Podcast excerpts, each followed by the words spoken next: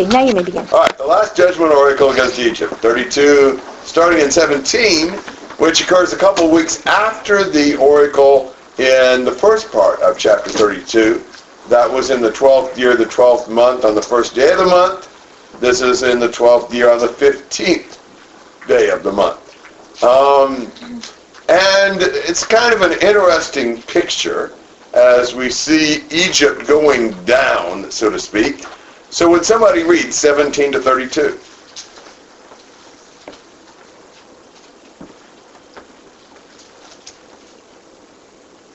I would, but I can't hardly read. In the twelfth year, on the fifteenth day of the month, the word of the Lord came to me, saying, Son of man, wail for the hordes of Egypt, and bring it down, her and the daughters of the powerful nations, to the nether world with those who go down to the pit. Whom do you surpass in beauty? Go down and make your bed with the uncircumcised. They shall fall in the midst of those who are slain by the sword. She is given over to the sword. They have drawn her and all her hordes away. The strong among the mighty ones shall speak of him and his helpers from the midst of Sheol. They have gone down, they lie still, the uncircumcised slain by the sword. Assyria is there and all her company, her graves are round about her. All of them are slain, fallen by the sword, whose graves are set in the remotest parts of the pit, and her company is round about her grave. All of them are slain, fallen by the sword, who spread terror in the land of the living. Elam is there, and all her hordes around her grave, all of them slain, fallen by the sword, who went down uncircumcised to the lower parts of the earth, who instilled their terror in the land of the living, and bore their disgrace with those who went down to the pit. They have made a bed for her among the slain with all her hordes. Her graves are around it. They are all uncircumcised, slain by the sword, although they have terror, although their terror was instilled in the land of the living, and they bore their disgrace with those who go down to the pit. They were put in the midst of the slain. Meshech, Tubal, and all their hordes are there. Their graves surround them. All of them are there. All of them were slain by the sword, uncircumcised, though they instilled their terror in the land of the living. Nor do they lie beside the fallen heroes of the uncircumcised who went down to Sheol with their weapons of war, and whose swords were laid under their heads, but the punishment for their iniquity rested on their bones, though the terror of these heroes was once in the land of the living. But in the midst of the uncircumcised you will be broken and lie with those slain by the sword. There also is Edom, its kings and all its princes, who for all their might are laid with those slain by the sword. They will lie with the uncircumcised, and with those who go down to the pit. There also are the chiefs of the north, all of them, and all the Sidonians, who in spite of the terror resulting from their might, in shame went down with the slain. So they lay down uncircumcised with those slain by the sword, and bore their disgrace with those who go down to the pit. These Pharaoh will see, and he will be comforted for all his hordes slain by the sword. Even Pharaoh and all his army, declares the Lord God. Though I instill the terror of him in the land of the living, yet he will be made to lie down among the uncircumcised, along with those slain by the sword, even Pharaoh and all his sword hordes, declares the Lord God. Okay, so what do we see happening to powerful Egypt and Pharaoh here? Slaughtered. Slaughtered, and where do they go? Down to the pit. Down to the pit. Down to the uh, realm of the dead, so to speak. Uh, along with who? The Assyrians. And so forth and so on. How does he categorize those that are there? He uses one word a couple of times. Uncircumcised. They're the uncircumcised. Interestingly, the Egyptians practiced circumcision. So to be down there with the uncircumcised would to the Egyptians also. Why would Be a disgrace. Egyptians practice? A lot of countries did. It wasn't just Israelites. How would you say? I was, we started our Bible reading in Genesis, and I had just gotten to the part where Ishmael and all, and I, I sure that, you know, so either thought he was crazy or it wasn't something brand new.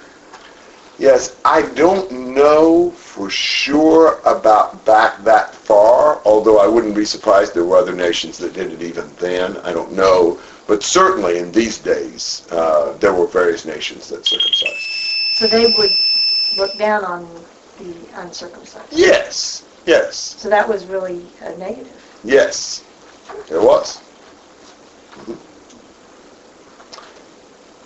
And uh, we get kind of an interesting picture here. You remember Ezekiel back in chapter 8 when he was taken in the vision by God to uh, the temple and kind of reminded you maybe of some of those programs on the nature channels where they have a video camera and they're, you know, kind of in a distance with a hushed voice. They're uh, showing you these animals in their natural habitat. Well, we get to go down to the underworld and we see some of the uh, illustrious inhabitants of uh, the, the realm that Egypt and Pharaoh will be entering. And it included Assyria and what other nations? Elam, Elam and Meshech, and Tubal, Meshech and Tubal Edom, and Edom The Sidonians? and the Sidonians. So Egypt makes how many? Somebody locked me. I was just guessing, I say seven, but I haven't counted. Yeah, you're right. Good guess. Hey, Sarah. Are you insinuating that I scoot over. I'm asking without words. Can you repeat the nations again? We've got Egypt, Assyria, Elam, the Sidonians. Meshech, Tubal, and uh, is that it? Let's see. Assyria, Elam, Meshech, Tubal, Edom, Sidon, and Egypt. So seven nations. I only have six. Which ones do you have? Egypt, Assyria, Elam, Sidonian, Meshech, Tubal. And Edom also. Oh, Elam and Edom. Yes. The two big E's. And, um, you know, it's kind of like uh, he's sort of um, ironizing Pharaoh's fate uh, and pointing out some of the more exotic inhabitants, perhaps, of uh, the, the pit. Uh, Pharaoh won't be lonely down there. He'll have plenty of good company all these other nations that have fallen by the sword. So he will have the miserable comfort of, comfort of knowing that he was not alone in his fate. So comments and questions on Egypt descending into the pit, the last half of chapter 32.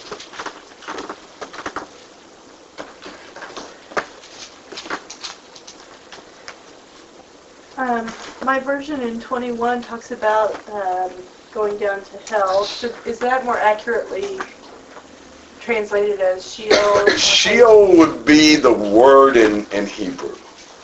You know, what it means is really the question. And I don't know exactly what to say. I think there's a good bit of possible debate. Sheol seems to be the realm where the wicked dead go. Now, I don't know whether hell is exactly the right word for that. In this situation, where before the judgment, it's more of a, you know, almost more of a symbolic thing. So I don't know whether we ought to call that hell or not, but it is, it would be the Hebrew word Sheol. explain only evil people going there. Well, I, I, I wouldn't stake my life on that one. But that seems to be what you normally see. Because we don't necessarily have somebody we know went to Sheol, but we have David reference himself, like he will go down to Sheol. Or like Abraham says, you know, that he will go down after after he thought he lost Joseph. Doesn't he say something like that? That his soul will go Jacob. down in what? Jacob, Not Jacob. There Will go down in sorrow to to Sheol. Explain that how only evil people are referenced going to Well, as I said, I'm not willing to absolutely uh, affirm that, and you may have come up with, at least in connection with uh, Jacob, an interesting idea. Yeah, he does say in Genesis 37, 35, surely I will go down to Sheol in mourning for my son. So perhaps we ought to say the realm of where all people go when they die, although there seems to be a lot of passages where it's pretty negative, like this one. What about, um, I can't remember, the rich man and Lazarus? Yeah, Does it reference, It obviously doesn't use the word Sheol because that's a Hebrew word. Um, it's Luke 16. It talks about um, Abraham's bosom where Lazarus went. I don't think though it uses well it uses in uh, Luke 16:23 in Hades. He lifted up his eyes. And that's an interesting question too. The word Hades literally means the unseen place. So I don't know whether we ought to take Hades as sort of the realm where the wicked go when they die, or more broadly as the realm where everyone goes when they die. In the New Testament, the, there's two other words that enter into contention. If we if we use their Greek names, it's Gehenna, which seems to have been used for the place where the fire is not quenched and the worm does not die, uh, and so forth. Probably more what we think of as the absolute eternal place of the wicked. And there's Tartarus, which was used only in 2 Peter 2 4 of the place where the uh, wicked angels were held.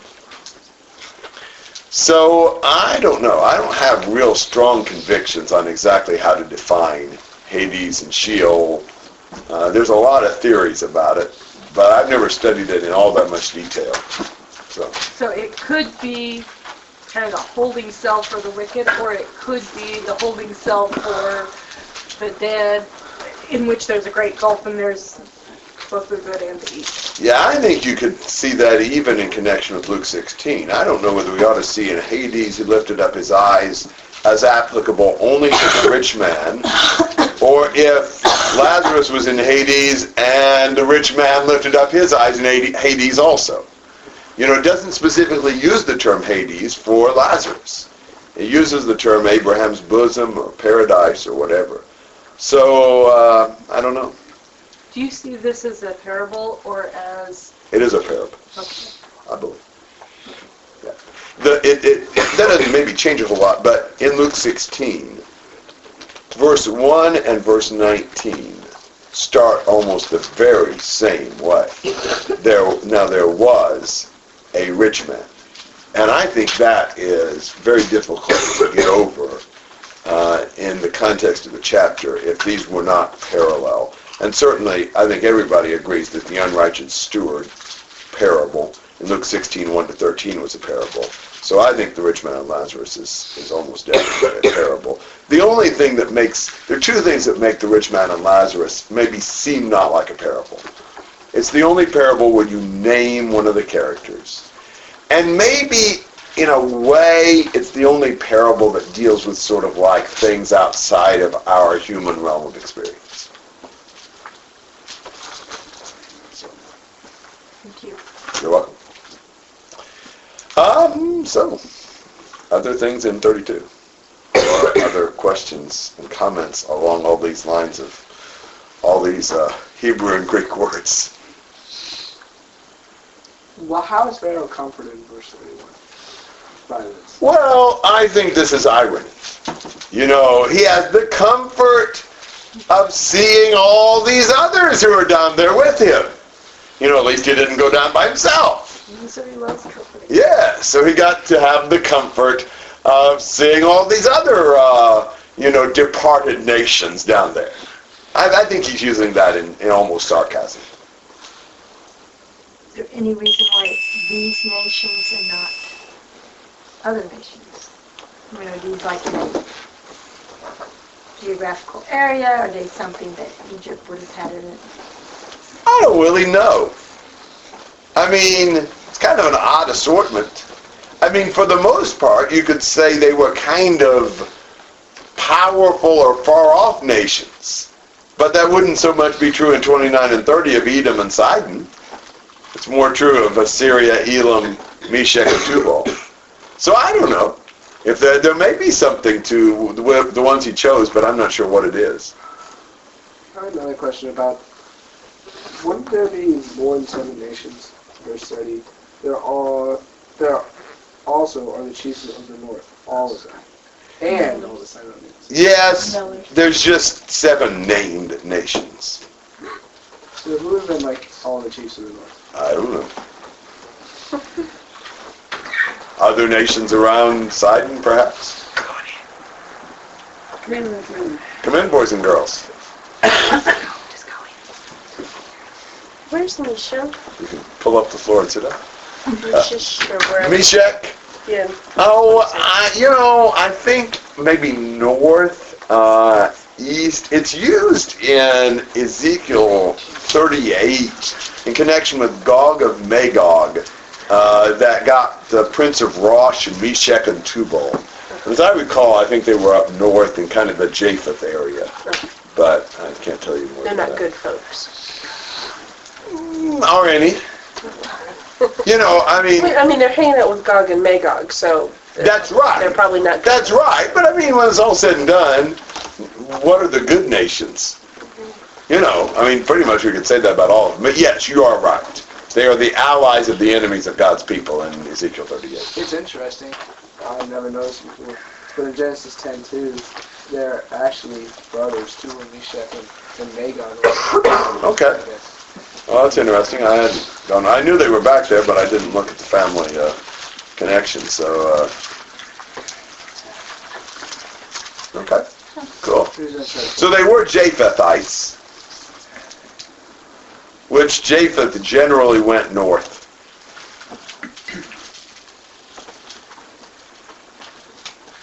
We are probably Japhethites to some extent ourselves.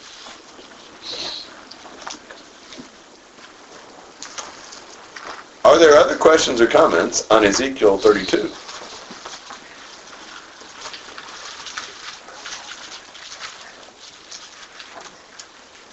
Well, Ezekiel 33 is a major transition chapter.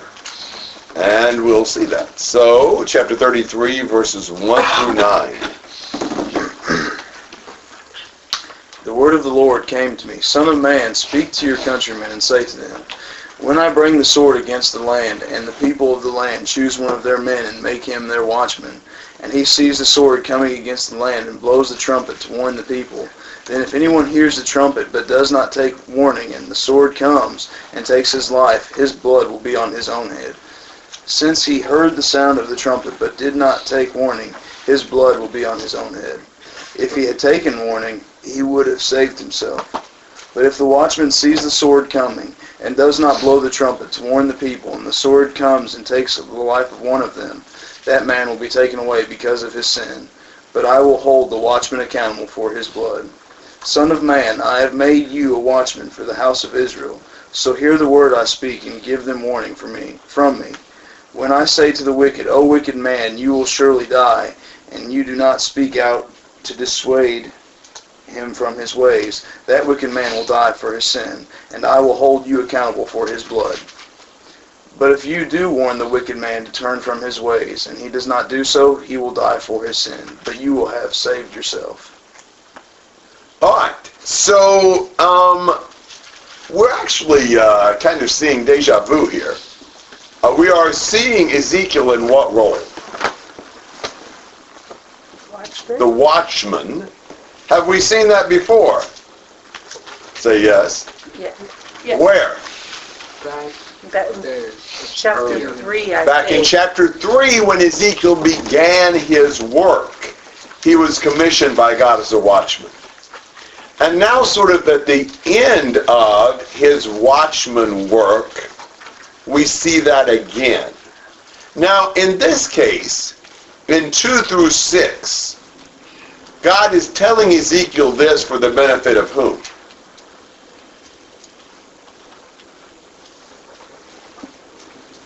The people. Yes. He's supposed to tell this to the people. Now, I think this is sort of justifying Ezekiel's role, what he has been doing. Because we're going to see in this chapter, the news come to Ezekiel and the exiles that Jerusalem has fallen. That the promised destruction, the judgment from God has occurred.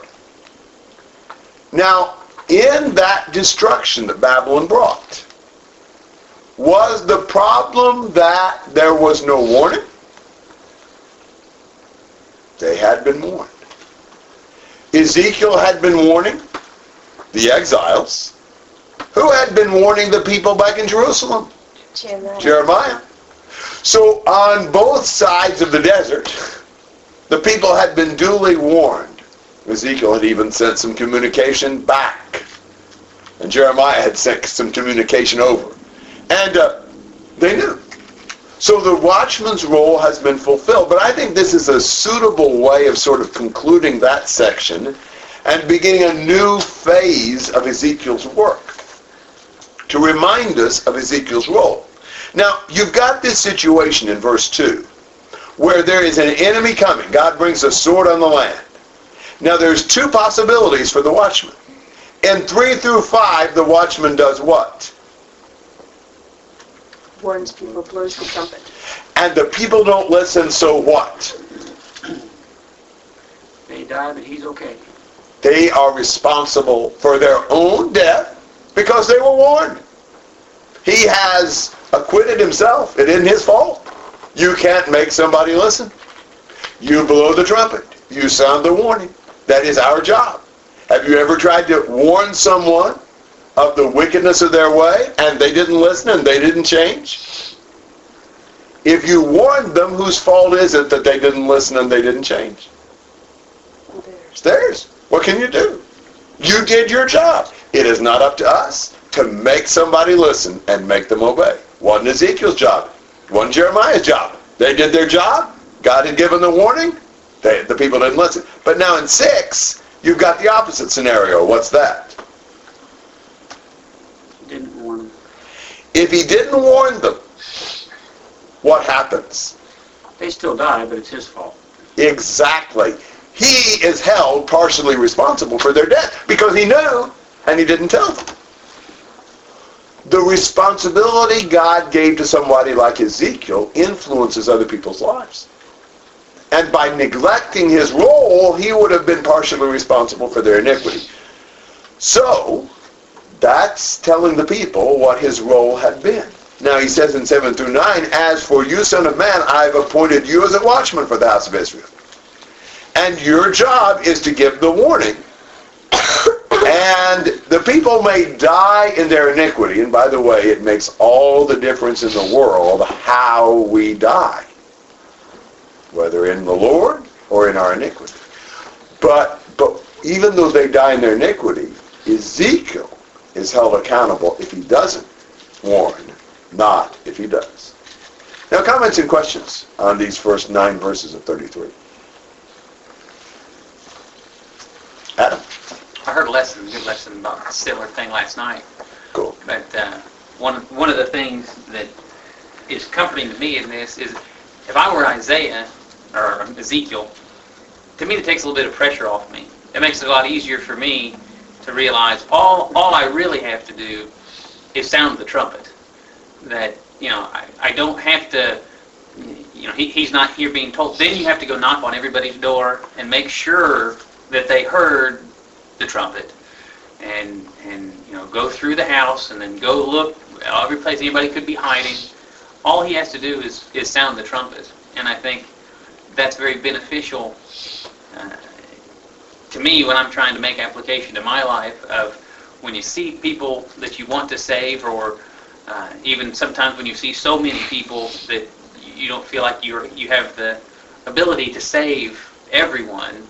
You know, you can sound the trumpet and let that warning go out and let everyone be responsible for their own salvation to a, to a certain extent. People do have a personal responsibility for their salvation. Our job is to make the announcement, is to declare the message. Our job is not to make them listen. Now, how far should we go in that?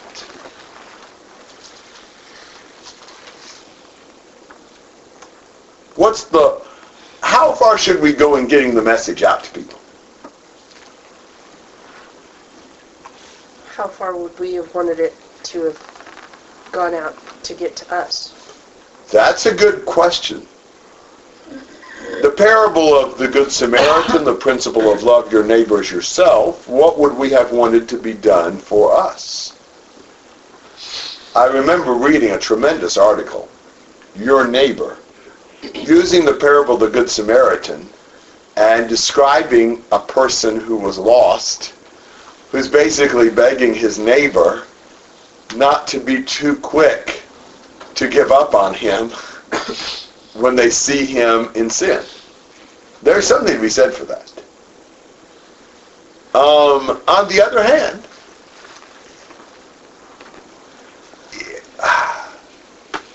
is there is there a rationale for giving up on somebody?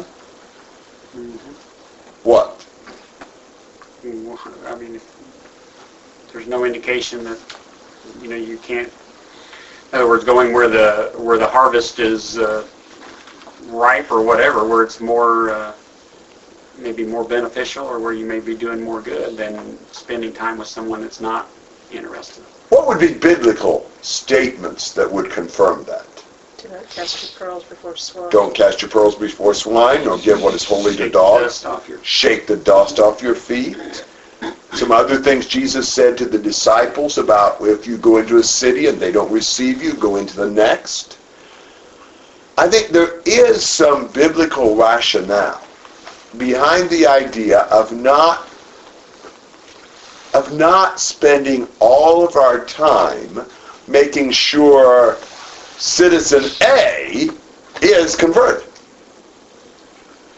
So, but, you know, what about this, this idea? You know, some of us uh, have the ability to make some money. What about just sort of making enough money that we can invest in, I don't know, the Goodyear blimp and we'll, we'll, you know, put something up in the sky or we'll put some kind of an ad in the newspaper or we'll, we'll have a, you know, little commercial on the radio or something. And, and, you know, we've gotten the message out. You know, we've kind of done our job. And, you know, they don't listen. If they don't come, then so what? We did our job. What do you think about that? There's such a thing as follow-up calls. yeah. What do you see in the Bible to indicate that? Persistent widow. Yeah, that's with the Lord, though. Yeah.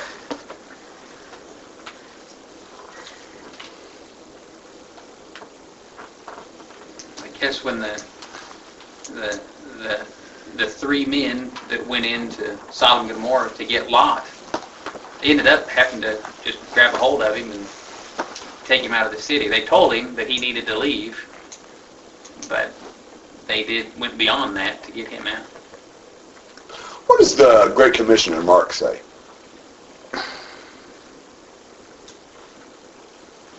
All the To all the world, And preach the gospel to every living creature. every creature. There is something to be said, it seems to me, biblically, for personal contact. It seems to me like you see that with Jesus. Jesus didn't just send some kind of a telegram to the world, he came personally. And the apostles didn't just send some kind of a news bulletin to the cities of Asia Minor and Macedonia and Achaia and whatever. They went. So I think we shouldn't be too impersonal in this. I'm not against mass media efforts, but I don't think that exhausts our responsibility. That we ought to seek to take the gospel to each person. But that we are not responsible for making them listen or making them obey. Ezekiel did a lot of public stuff. And Jeremiah did a lot of going to the temple and wherever else he could go, you know, where he could have contact with people. God sent him there to give his message to those people. I think we need to be talking to people. And we, we need to try to talk to as many people as we can. And we're doing we're not very we're not doing very well with this, it seems to me as a whole. I'm not doing very well with that. We need to be a lot more insistent, urgent in the concept that the message needs to go out to everybody. And not just everybody in Marion County, but everybody in every county in the U.S. and every place in the world. And we need to have more of a vision for that and more of a passion for that in our own personal life. But it's still not my job to make them Christians. You know, I was talking, this might be a good illustration. I was uh, talking, we went uh, yesterday to Pittsburgh, where Laura I think today has accepted a job, and uh, uh, to start in the summer. But um, we visited with a congregation there in Pittsburgh, maybe the only one that's in Pittsburgh itself, and uh, we went to the home of the preacher there afterwards, where several of the brethren also went. And it was very interesting talking to him about the history of the church there. It started about 16 years ago.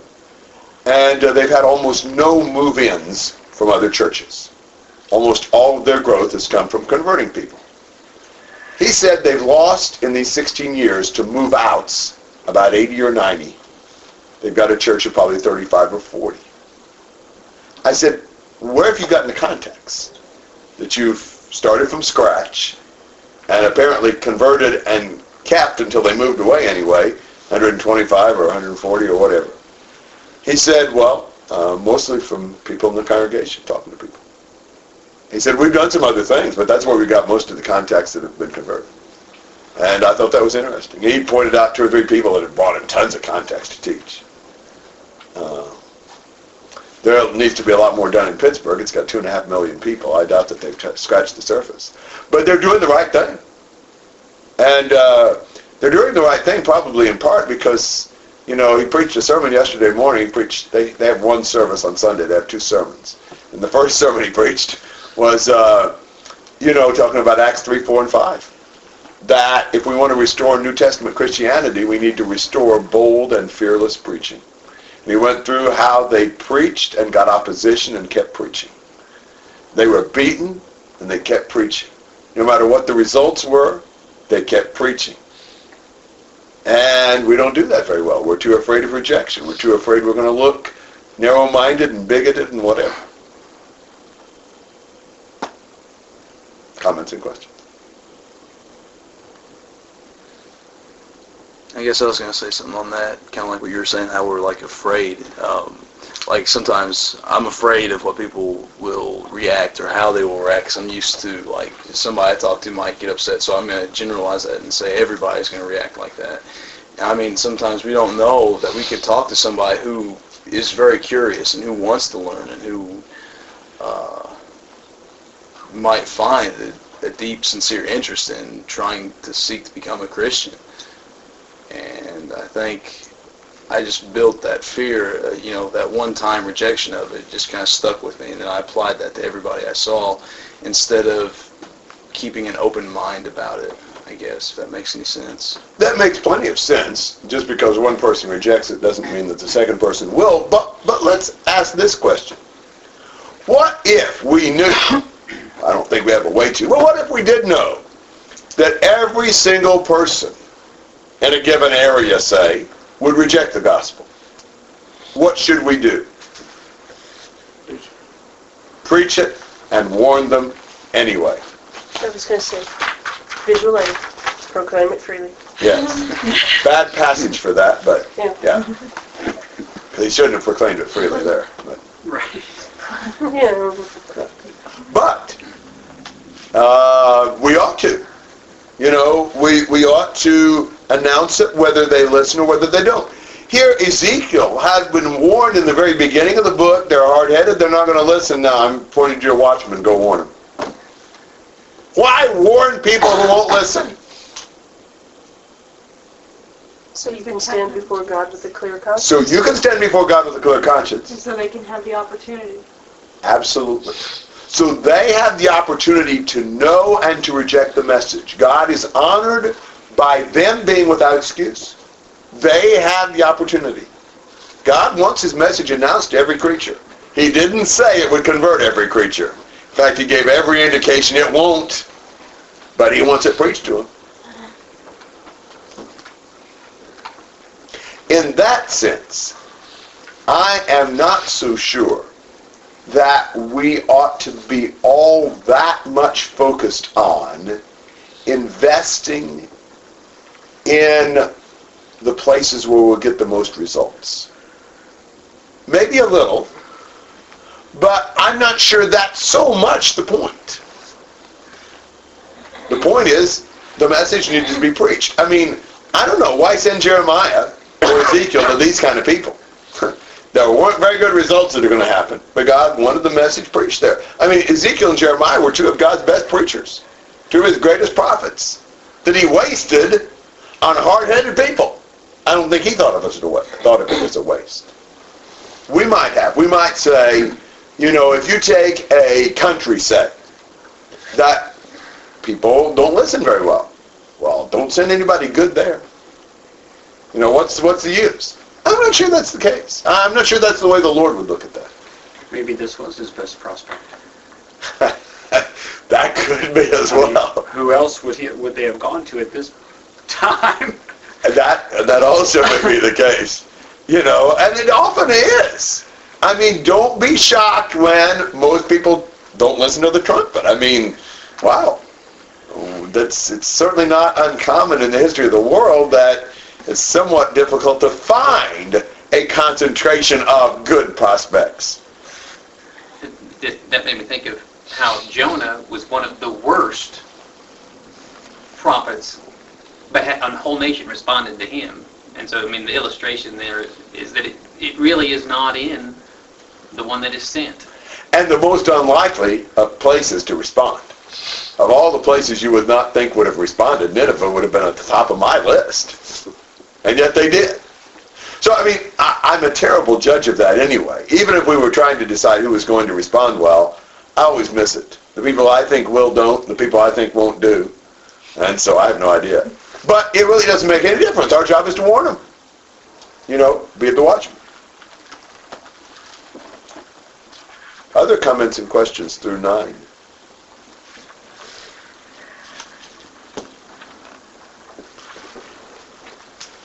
Ten to twenty. Now as for you, son of man, say to the house of Israel, Thus you have spoken, saying, Surely our transgressions and our sins are upon us, and we are rotting away in them. How then can we survive? Say to them, As I live, declares the Lord God, I take no pleasure in the death of the wicked, but rather that the wicked turn from his way and live. Turn back, turn back from your evil ways. Why then will you die, O house of Israel? And you, son of man, say to your fellow citizens, The righteousness of a righteous man will not deliver him in the day of his transgression. And as for the wickedness of the wicked, he will not stumble because of it in the day when he turns from his wickedness. Whereas a righteous man will not be able to live by his righteousness on the day when he commits sin. When I say to the righteous, he will surely live, and he so trusts in his righteousness that he commits iniquity, none of his righteous deeds will be remembered. But in that same but in that same iniquity of his which he has committed he will die. But when I say to the wicked, you will surely die, and he turns from his sin and practices justice and righteousness, if a wicked man restores a pledge, pays back what he has taken by robbery, walks by the statutes which ensure life without committing iniquity, he will surely live, he shall not die. None of his sins that he has committed will be remembered against him. He has practiced justice and righteousness. He will surely live. Yet your fellow, citizens say, The way of the Lord is not right, when it is their own way that is not right.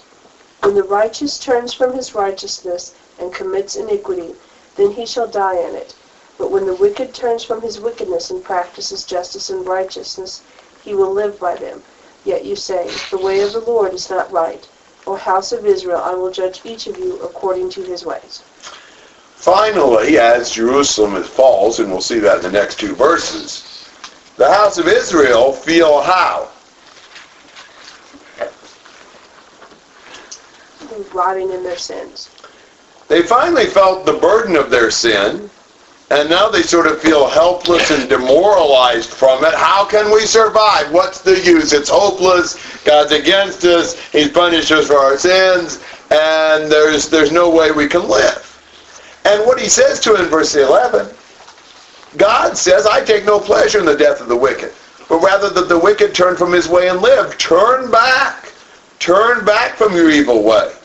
What God is saying is that he wants them to repent.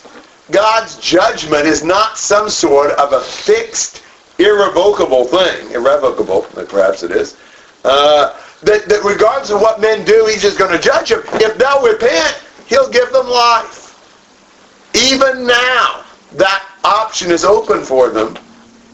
They should not see this as a dead end. God has punished them severely, but in the hopes that they'll turn back to him. God always wants us to turn back to him. And he illustrates with the principle that we've seen before. What happens if a righteous man turns to sin? He dies. And what happens if a wicked man turns to the Lord? He lives. What does that tell you?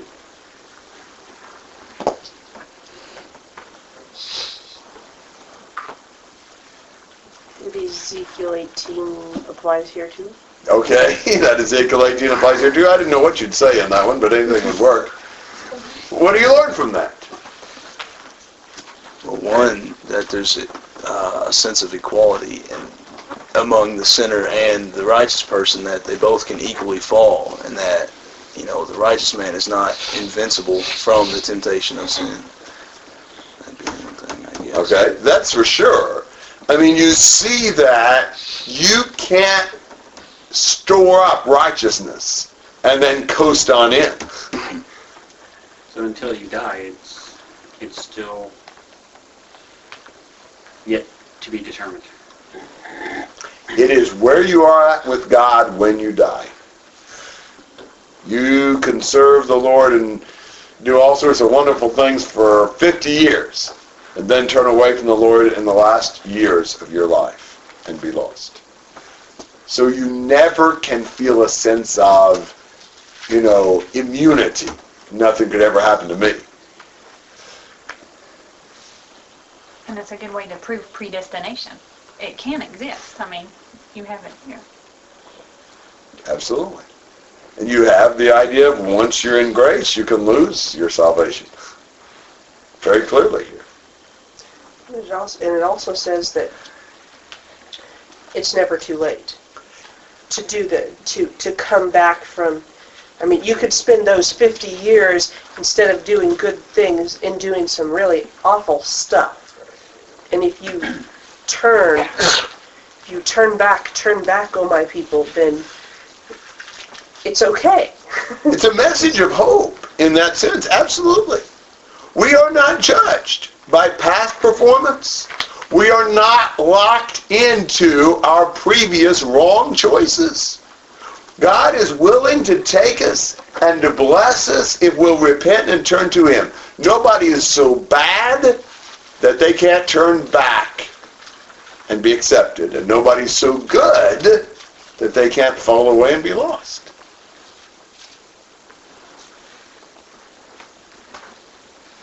So it is a hopeful message for them here. Because they were lost. They were being punished. And this is saying, but God is willing to bless you if you'll turn back to him. Comments?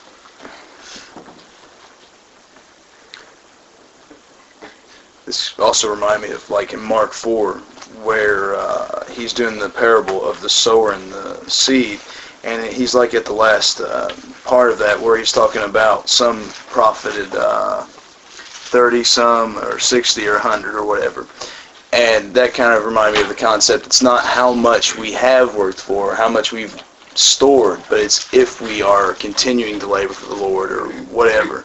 It's not, you know, a basis of um, a merit system that, you know, it can all come to nothing if you just stop or if you don't continue in your righteousness or in your good works, whatever. I found that application there. Very good point. Absolutely. Absolutely. Other thoughts?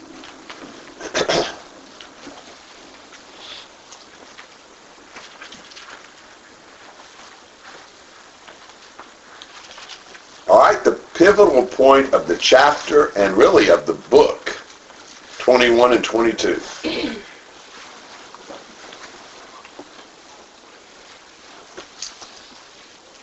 And it came about in the twelfth year of our exile, on the fifth of the tenth month, that the refugees from Jerusalem came to me, saying, The city has been taken.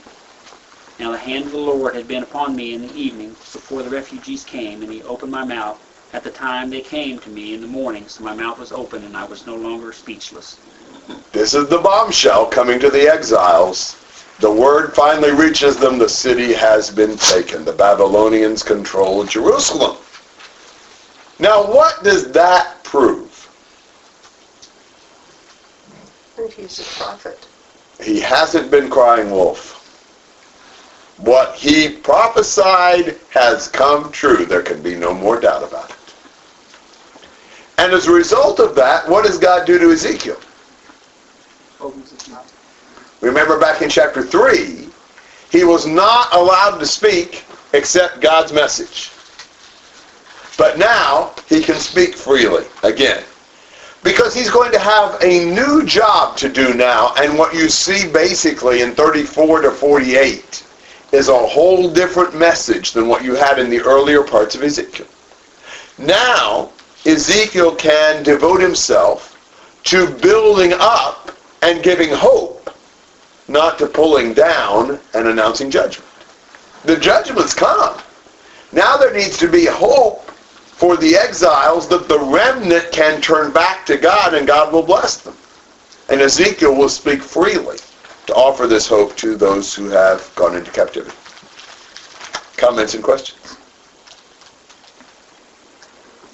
So, aha, yeah. Well, wait.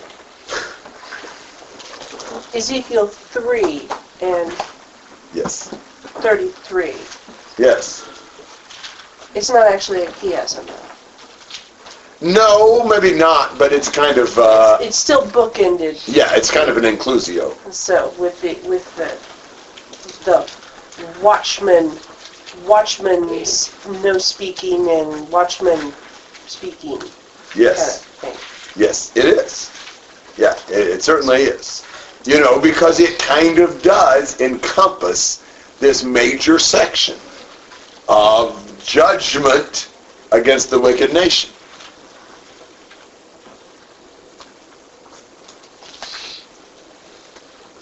Other comments and questions?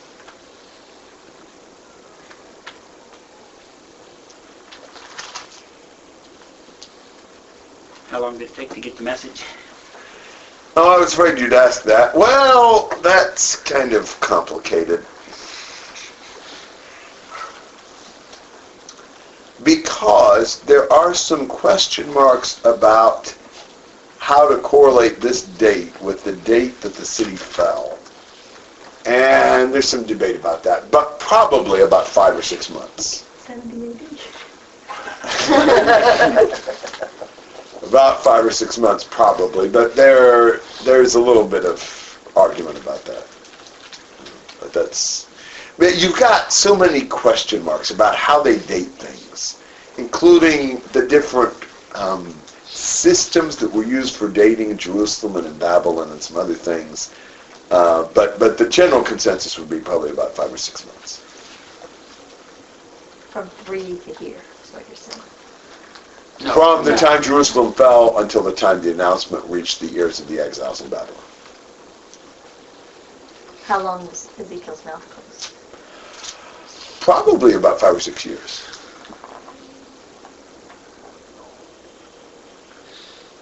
He wasn't a woman.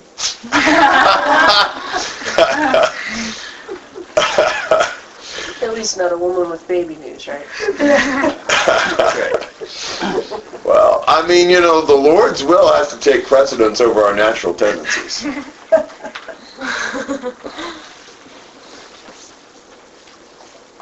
Other comments?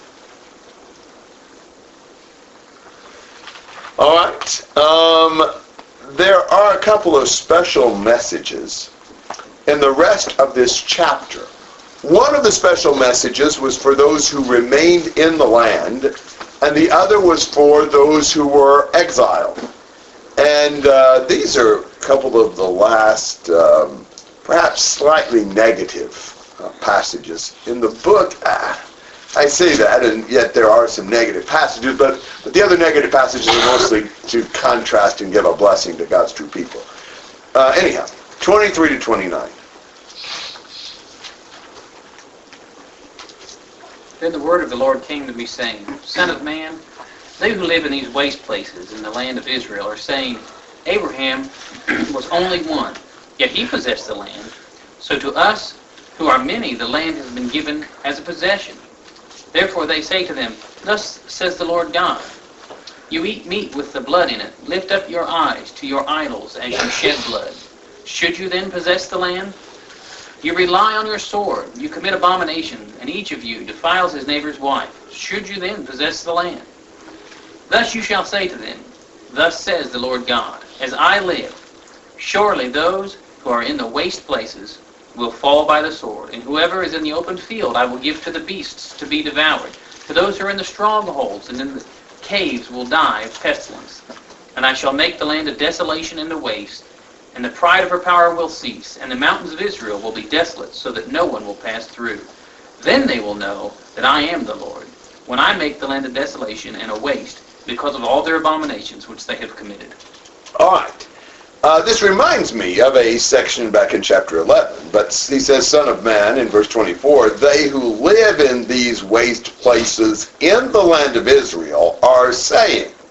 Now, I think that would be the handful of people left behind when the mass was taken into captivity. And they were saying Abraham was only one, yet he possessed the land. So to us who are many, the land has been given as a possession. Do you understand what they're really saying, reading between the lines, what this really means? This land is my land now. And no one else has a share in it. No one else like who? No one else is as righteous as I am, so no one else gets to claim the land. And the, the, the exiles don't have a part anymore. So what were they doing? What were these people who had remained in the land doing and claiming they had the right to do? Taking over everything. Taking over all the land that had been abandoned by the people who were in exile. After all, it was Abraham's land and he was just one man with quite a few of us. You know, so surely we ought to get this land. You know, they would have thought of themselves perhaps as being the ones the Lord you know, I mean, he saw fit to send all those other guys into exile, so he must want us to have this land. This was their sort of justification for quietly annexing everybody else's property and claiming it as their own. After all, they're not here anymore, you know, so it's ours. And, uh, well, what does the Lord think about that? doesn't think a lot of claim jumpers, I think. Especially when these claim jumpers are guilty of what? It's The same thing as the rest of them were. Yeah, absolutely. Eating blood, um, shedding blood while looking up to idols, and defiling his neighbor's wife. And Are these the kind of people that God would want to possess his land? That's why he kicked the other guys off. You know, God's not going to uh, be happy with these kind of people possessing his land. So what was he going to do? Kill them too. Going to kill them too and desolate the land. Kill them only. The others were carried away. Yeah, that's true. Yes. These are the people that Jeremiah is preaching to that he's talking about. Well, the ones that Jeremiah ended up preaching to. I mean, I think this is after the, the Babylon has let off the last of the captives and has just left a handful back there. And it would be parallel to the people with Jeremiah, say in Jeremiah 40 to 44. So is this word getting back to the people? I don't know. It just seems like this is an Ezekiel, uh, Jeremiah passage. Why isn't this in Jeremiah instead of Ezekiel? I don't know. The next passage is going to be to the exiles. I don't know if there's a way they got it back uh, there or not, or Jeremiah preached the same thing to them, and you know this is just uh, Ezekiel's interpretation for those who are in exile. I don't know. It's not uncommon. I mean, look at how many prophecies there were against the nations, and as far as we know, the nations didn't get those prophecies. God wants his people everywhere to understand what he's doing and how he feels about different things. So make sure I get this straight. It's the people that are there, the very few people left in Jerusalem. I think so. That's saying, hey, we're the ones here. This is ours. Even though you guys used to be here, you're toast. And he's saying that you've been as sinful as they are, and that That's it. Yeah, that's it. So they're end up actually going to be worse off than the ones that were carried away.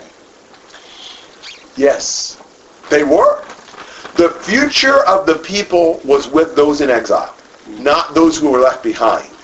You had that several places, including a good passage in Jeremiah 24 with those two baskets of, was it figs? I think good figs and bad figs, or figs, or was it fruit? Good fruit and bad fruit. I don't remember. But anyhow, Jeremiah 24 is a good passage that shows that the the good ones were the ones that were kicked off.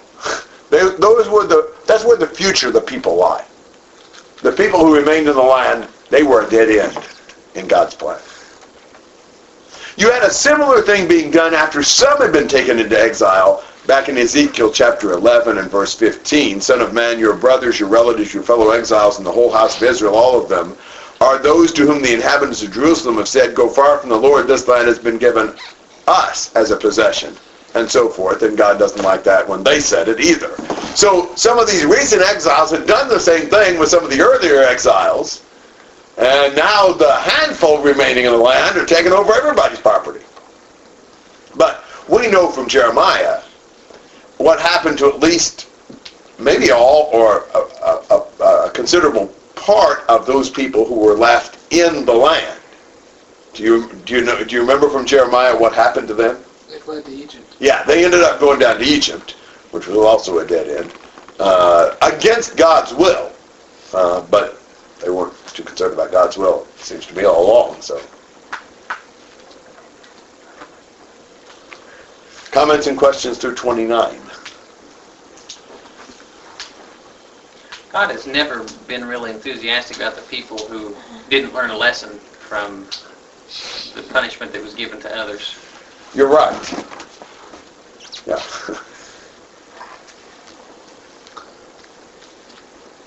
it's always bad to be so hard-headed. You have to learn it, you know, firsthand. Other thoughts?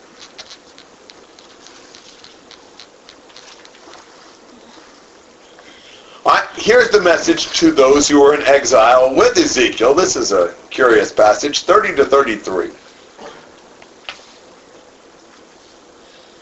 But as for you, son of man, your fellow citizens who talk about you by the walls and in the doorways of the houses, speak to one another, each to his brother, saying, Come now and hear what the message is which comes from, which comes forth from the Lord. They come to you as people come, and sit before you as my people and hear your words. But they do not do them, for they do the lustful, the lustful desires expressed by their mouth, and their heart goes after their after their gain.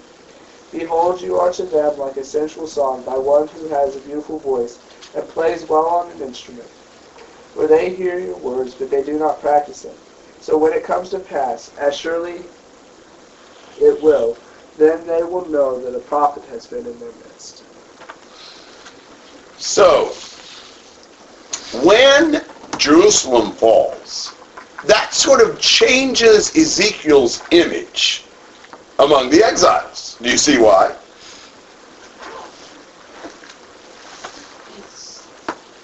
He is a prophet, and what he said came true, so he's got a little power. It upped his credibility.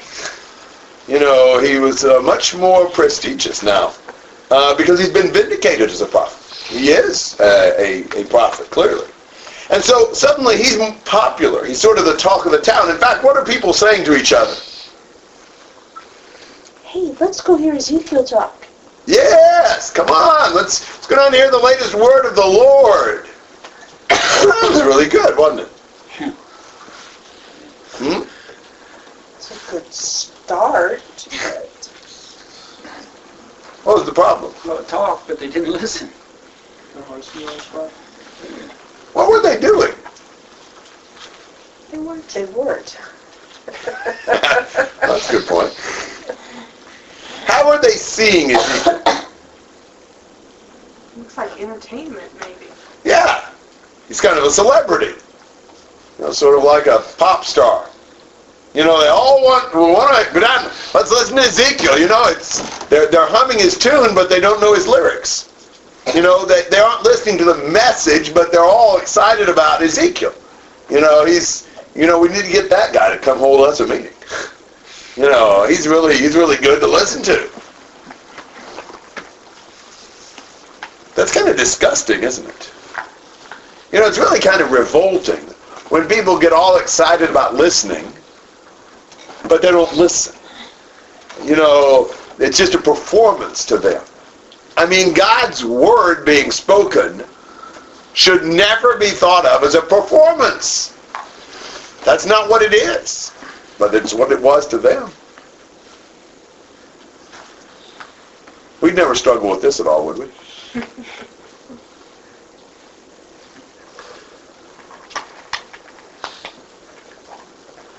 You ever hear people that, man, we want to go hear brother so and so preach, man, can he preach?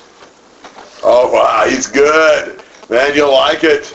He's really cool and you know, I mean, we'll talk about his eloquence, we'll talk about his illustrations, we'll talk about his clothing, we'll talk about his style, his technique, we'll talk about his, you know, his voice and his gestures and his manner and and uh, we'll talk about all kinds of stuff. What about his lesson?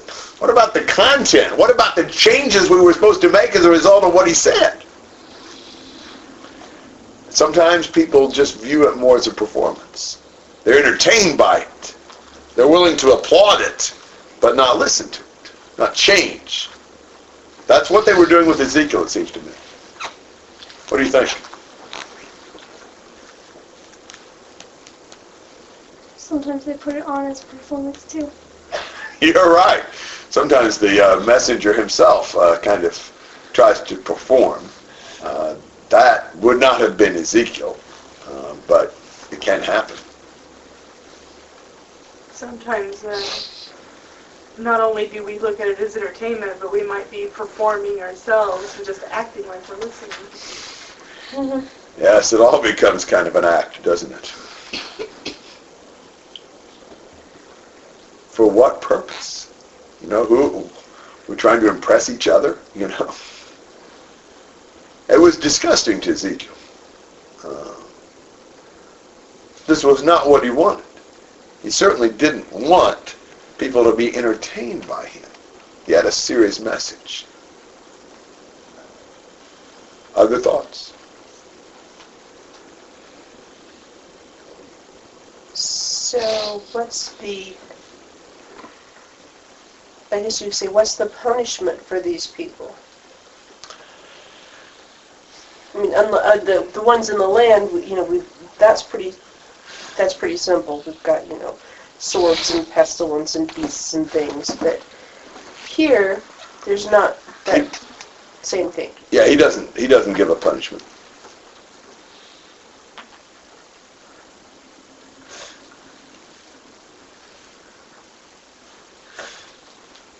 But we do know that surviving Israel, the majority of surviving Israel were not blessed in Christ.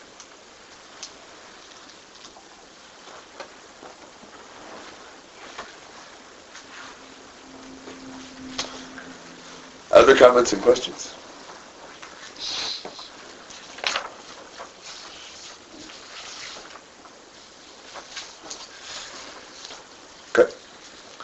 Uh, let's look at a little bit of chapter 34. Maybe not a whole lot of it, but uh, 1 to 6.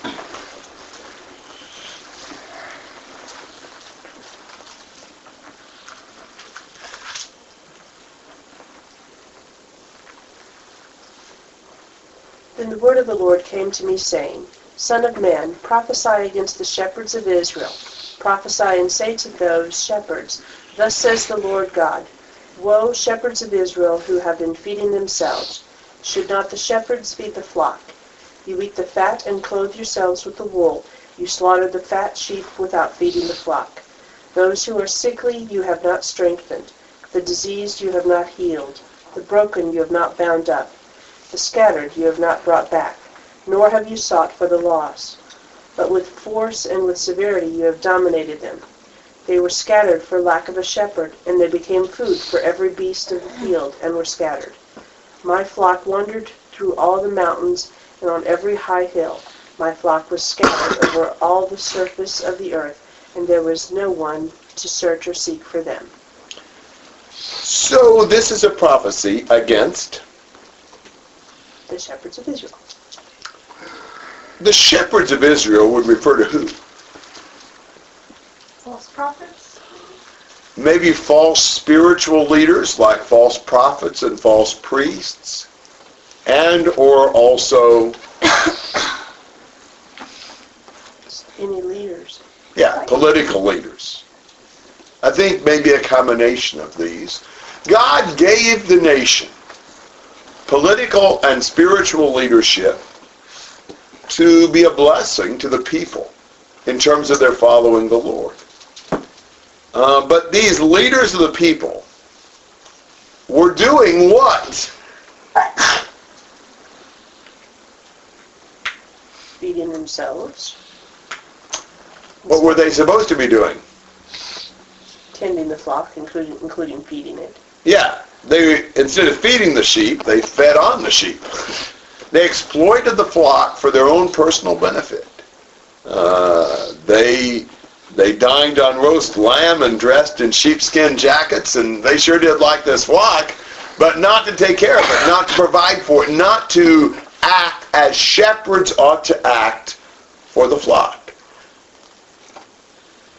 When God sent the leadership to the people, he was sending them so that the people would be a blessing.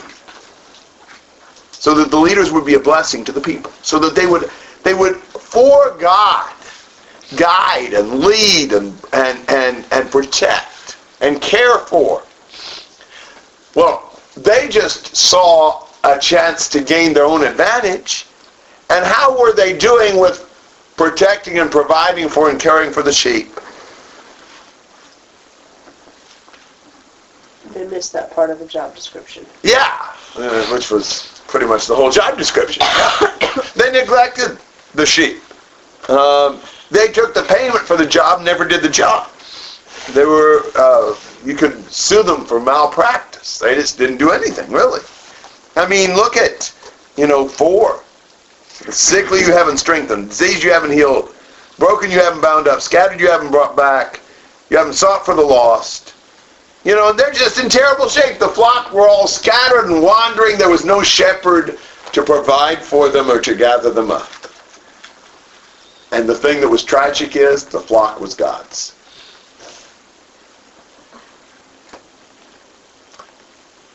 See any good lessons in this for us?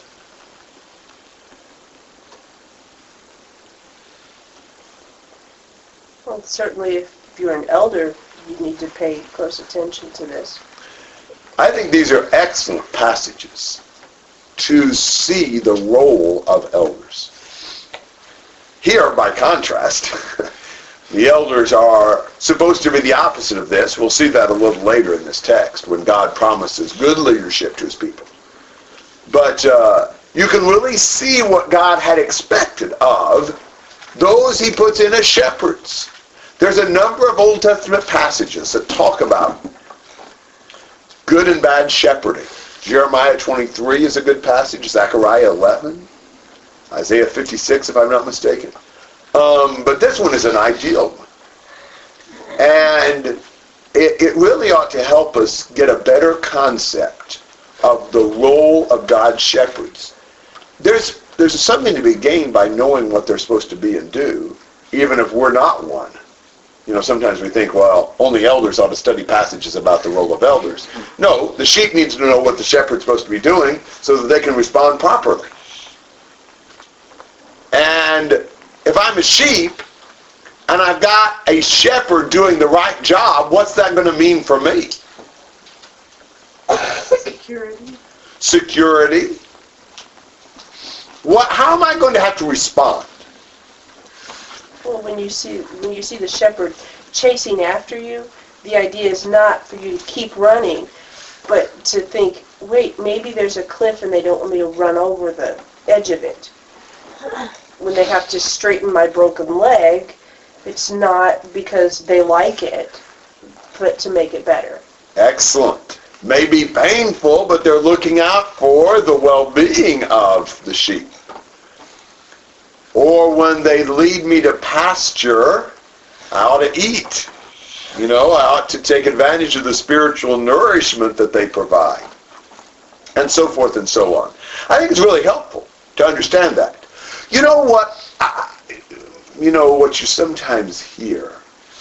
Hopefully, uh, you know you don't where you worship, but but you sometimes hear like Christians saying, well, you know, I mean, kind of like this. Well, the elders wanted to know what I did on Friday night. What's it any of their business? I went to church. You know, on Sunday. It's not their job. Well, what about that? Are these only Sunday sheep? it's absolutely the elder's job to guide and protect and heal and provide for the sheep seven days a week. What I do on Friday night is every bit the elder's business. What I do in my life is their business. If it's not what the Lord wants, and helping me grow to do more of what he wants. The idea of, of shepherds in the New Testament, as to some extent it was here. The idea is to help the sheep do well in their service to God. And that, our service to God is not just what we do on Sunday.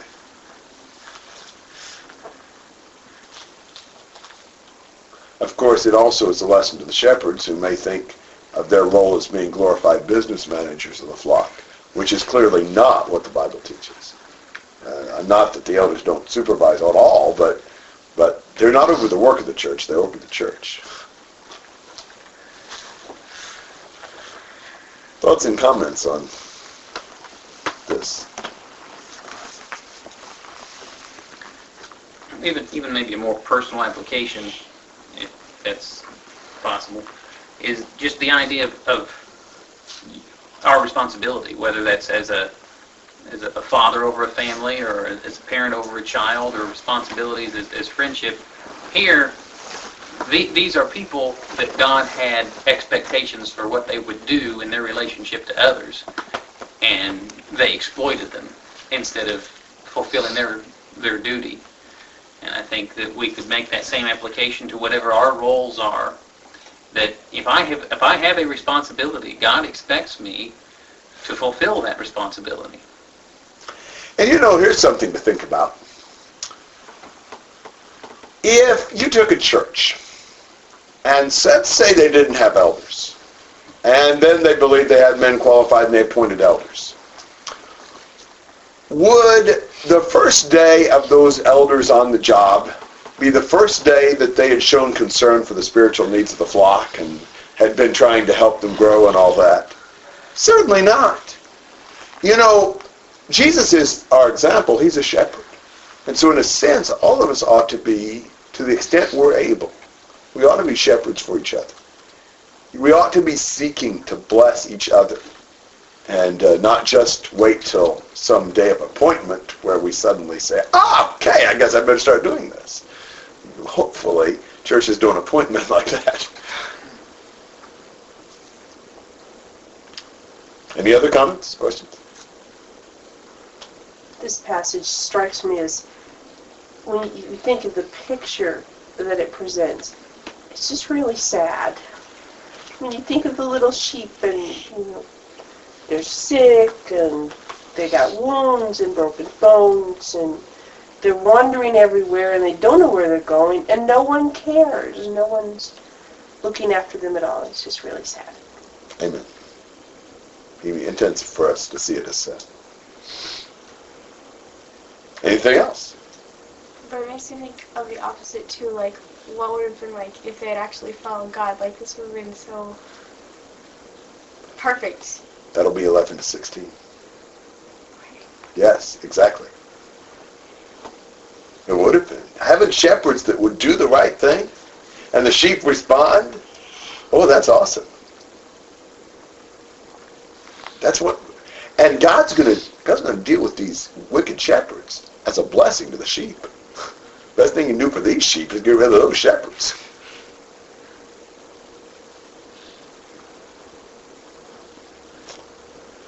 All right, well, why don't we stop here? And uh, we'll pick up in 34-7, I think, two weeks from tonight as my uh, my time here is ending up being more or less every other week, even though it's not supposed to. But we'll enjoy what we have. Did you say you are coming next week? Uh, two weeks from now. Next week, uh, Avon. Next week's Avon study. I need to write in the appropriate day.